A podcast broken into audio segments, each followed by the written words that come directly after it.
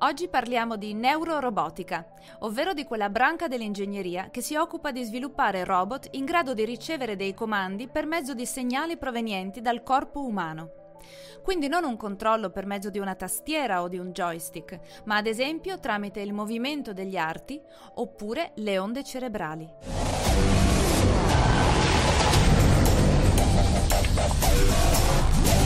Do il benvenuto a Emanuele Menegatti, professore di robotica intelligente all'Università di Padova. Ciao Emanuele. Ciao Federica. Qual è la frontiera, l'ultima frontiera oggi della ricerca nel campo della robotica?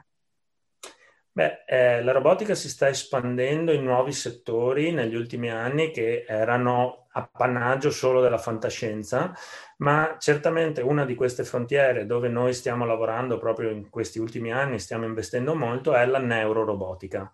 E che cos'è in particolare la neurorobotica? Allora, la neurorobotica è eh, riuscire a interfacciare i robot con il sistema nervoso degli esseri umani. Quindi far sì che il robot sia controllato o sia controllabile direttamente dal corpo del, degli esseri umani.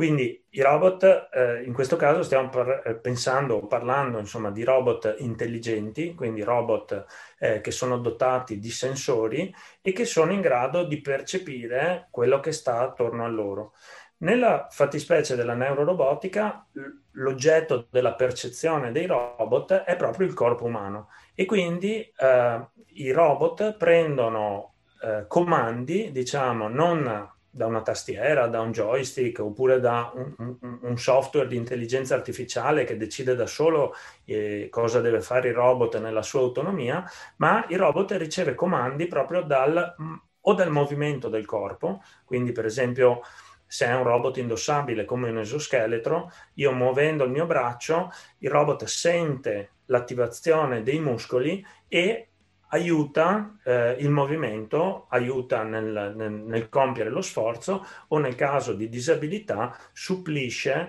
alla eh, potenza muscolare che magari la, la, persona, l'utente non ha più eh, per una qualche o patologia o incidente, eccetera.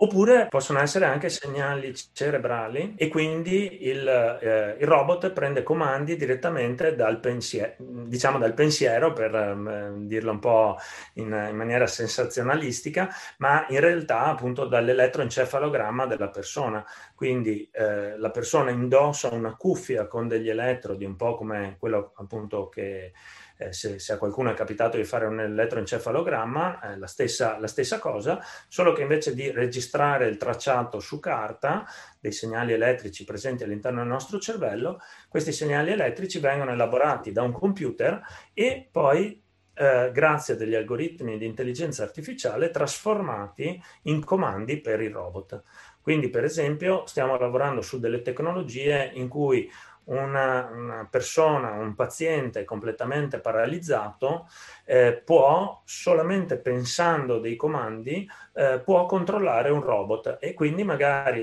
eh, dargli dei comandi per mandarlo in un'altra stanza eh, e sentire cosa dicono, sentire e vedere eh, tramite un monitor e dei microfoni, sentire e vedere cosa dicono i familiari in cucina mentre lui è, è allettato, magari a letto e non si può muovere. Oppure addirittura potrebbe collegarsi a un robot da un'altra parte del mondo, mettiamo al, al MoMA di New York, e fare una visita virtuale a, a distanza mh, mm, mandando i suoi comandi tramite questa tecnologia che si chiama Brain Computer Interface.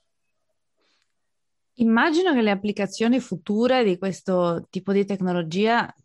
cioè the sky's the limit, non, non ne vediamo la fine, ma oggi quale, quali sono alcune delle applicazioni? Allora, le, Certo, le, le, prime applicazioni, quelle che eh, ritengo le più importanti, sono quelle delle protesi, nel senso che ci sono eh, persone che hanno subito un'amputazione che riescono a recuperare l'uso di un arto che non è più il loro arto, ma magari è un arto artificiale, ma eh, non è più mh, una mano di plastica o di legno, ma è un, un robot a tutti gli effetti che può muovere le dita e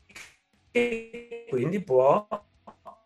gli oggetti, può manipolare delle, delle, cose e quindi la persona può eh, tornare ad avere questa capacità di prendere gli oggetti e eh, la cosa bella è che eh, questo robot è comandato dalla volontà della persona stessa, quindi c'è la possibilità di fare degli impianti sui nervi, sui muscoli eh, che sono rimasti della persona e quindi la persona impara a controllare questa mano, facciamo l'esempio della mano, la mano robotica, per poter eh, tornare a prendere gli oggetti in autonomia. Qual è il limite più grande oggi del, controllo col pensiero, per eh, usare le parole che hai usato prima, ehm, o meglio, eh, anche in un certo senso, qual è il grado di sofisticatezza dei comandi che si possono dare? Allora, ecco, questa eh, è un'ottima domanda perché eh, il limite è la, capa- la, no, la, cap- diciamo, la capacità della, della tecnologia attuale di misurare l'attivazione del cervello, nel senso che nelle applicazioni che portiamo avanti noi all'Università di Padova eh, usiamo sempre tecnologie non invasive. Quindi, come dicevo prima, uno si mette una cuffia con degli elettrodi e eh, questi elettrodi misurano l'attività elettrica del cervello, cioè quando i neuroni si attivano in determinate aree, ma il segnale che abbiamo, capite, è molto piccolo, sono pochi millivolt e anche molto rumoroso perché il contatto attraverso i capelli, attraverso il cuoio capelluto eh, è, e poi c'è la scatola cranica è, è molto labile. Eh, quindi la, te- la difficoltà principale è proprio riuscire a registrare i segnali con una buona qualità, perché sono segnali molto rumorosi, molto piccoli, e poi invece c'è, e, e l'altro problema è quello invece che abbiamo bisogno di ehm, attivazioni molto grandi, cioè dobbiamo attivare grandi aree del cervello per riuscire a captare qualcosa.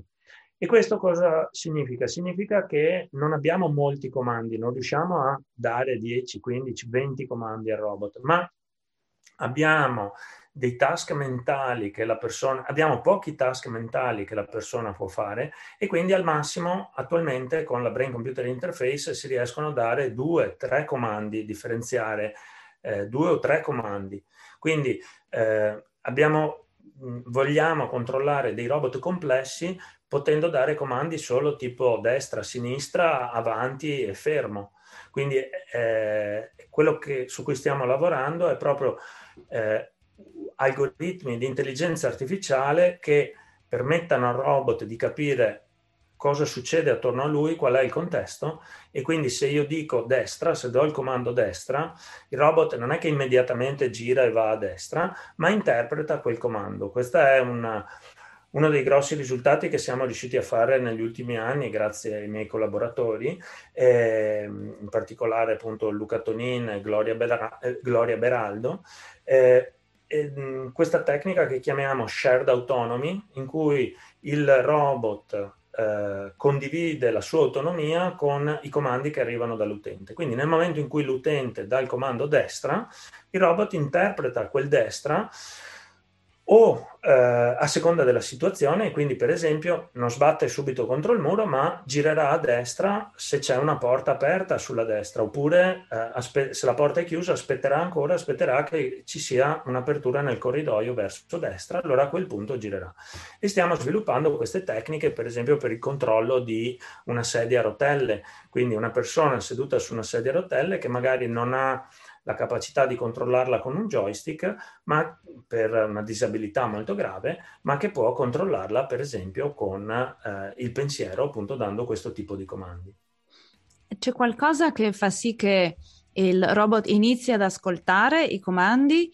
oppure ora in fase di ricerca in realtà il monitoraggio inizia e finisce con l'esperimento, quindi è continua no, la lettura. Allora, questo è,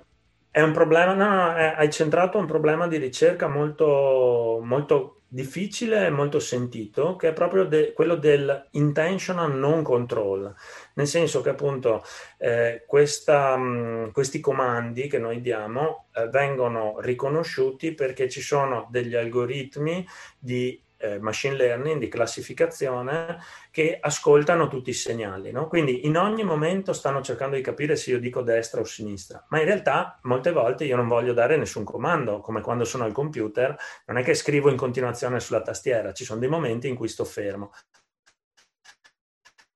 Allora, riconoscere quando l'utente davvero vuole dare un comando oppure quando è l'attività normale cerebrale dell'utente, quindi lui in realtà sta solo guardandosi intorno, ma con la sedia a rotelle vorrebbe stare fermo, eh, questo è un problema che stiamo affrontando e che non è ancora risolto. Eh, per ora eh, la soluzione è quella che dicevi tu, cioè c'è un on-off di qualche tipo, per cui appunto quando l'utente vuole controllare il dispositivo deve attivarlo in qualche modo. Ci sono varie tecniche a seconda dei casi.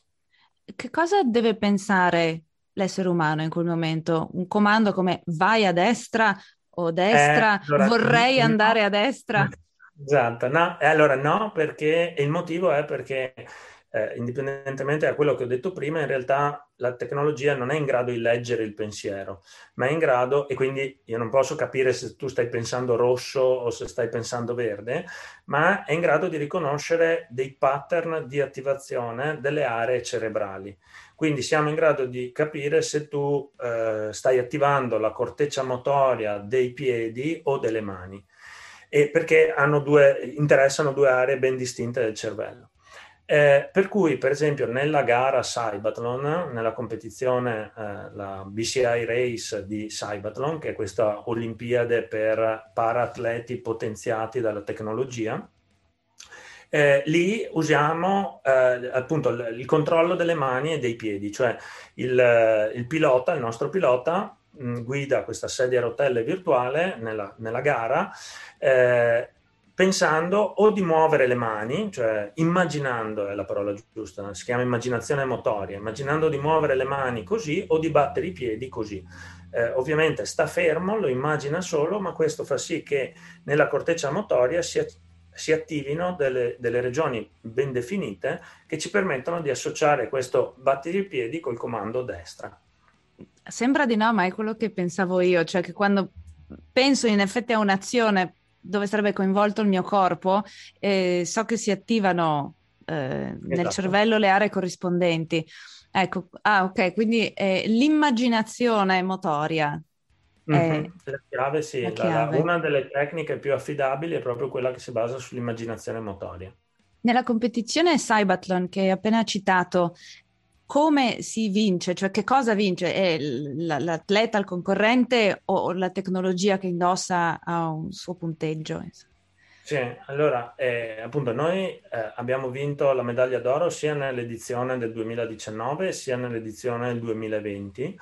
e poi devo dire che Luca Tonin, che è il nostro caposquadra, in realtà ha vinto anche eh, l'edizione precedente quando gareggiava con la, la squadra del, delle PFL di Losanna, quindi lui è l'unico eh, che ha vinto tutte le medaglie d'oro, diciamo, e quindi potremmo dire che il nostro segreto è lui, ma in realtà appunto il, um, il segreto della nostra squadra è duplice. Allora, da una parte eh, è certamente eh, questa idea di apprendimento mutuo tra il, gli algoritmi di machine learning e eh, l'utente, cioè c'è un apprendimento nella brain computer interface, siamo convinti che c'è un apprendimento sia del, uh, del computer che capisce come come sono i segnali del, del pilota, di, di, chi sta in controllo del, del robot, del dispositivo, ma sia l'utente deve imparare a comandare, ad attivare le sue aree cerebrali nella maniera corretta. Eh, molte volte nella, nel, altre squadre o comunque nella letteratura scientifica si pensa solo all'apprendimento da parte del computer, quindi il computer continua a spostare i suoi parametri per cercare di ehm, adattarli al meglio ai, ai, segnali del cervello del, dell'umano. Ma in realtà questo eh, rende molto più difficile il controllo perché sono due gli attori in gioco, cioè c'è l'apprendimento del, del, pilota e c'è invece l'apprendimento del computer. Quindi noi siamo più convinti che dopo una fase di apprendimento il computer deve smettere di apprendere e è l'umano che deve continuare nell'apprendimento. L'altra eh, asso nella manica per noi è il nostro pilota che è Francesco Bettella, eh, che è uno, un ragazzo che si è laureato in ingegneria, che ha anche lui una forma di disabilità, ma eh, il, il, suo segreto è che è anche un campione paraolimpico di nuoto. Quindi Francesco ha vinto due medaglie eh, alle Olimpiadi di Rio e ha proprio eh, la stoffa dello sportivo, nel senso che in gara riesce a rimanere concentrato e a dare tutto, cosa che magari ad altri piloti di altre squadre eh, non hanno perché appunto non hanno un background sportivo di, di, allenamento, di gare internazionali alle spalle. Quindi questo anche sono convinto, al di là della tecnologia che abbiamo sviluppato noi, il fattore umano eh, nel nostro caso è stato fondamentale. Beh, mi sembra un bellissimo pensiero questo che hai fatto anche riportandolo a un livello generale, cioè la tecnologia va bene e continua ad avanzare, diventa sempre più intelligente, però gli umani anche devono fare in qualche modo la loro parte per vivere poi in una società ibrida che veramente funzioni.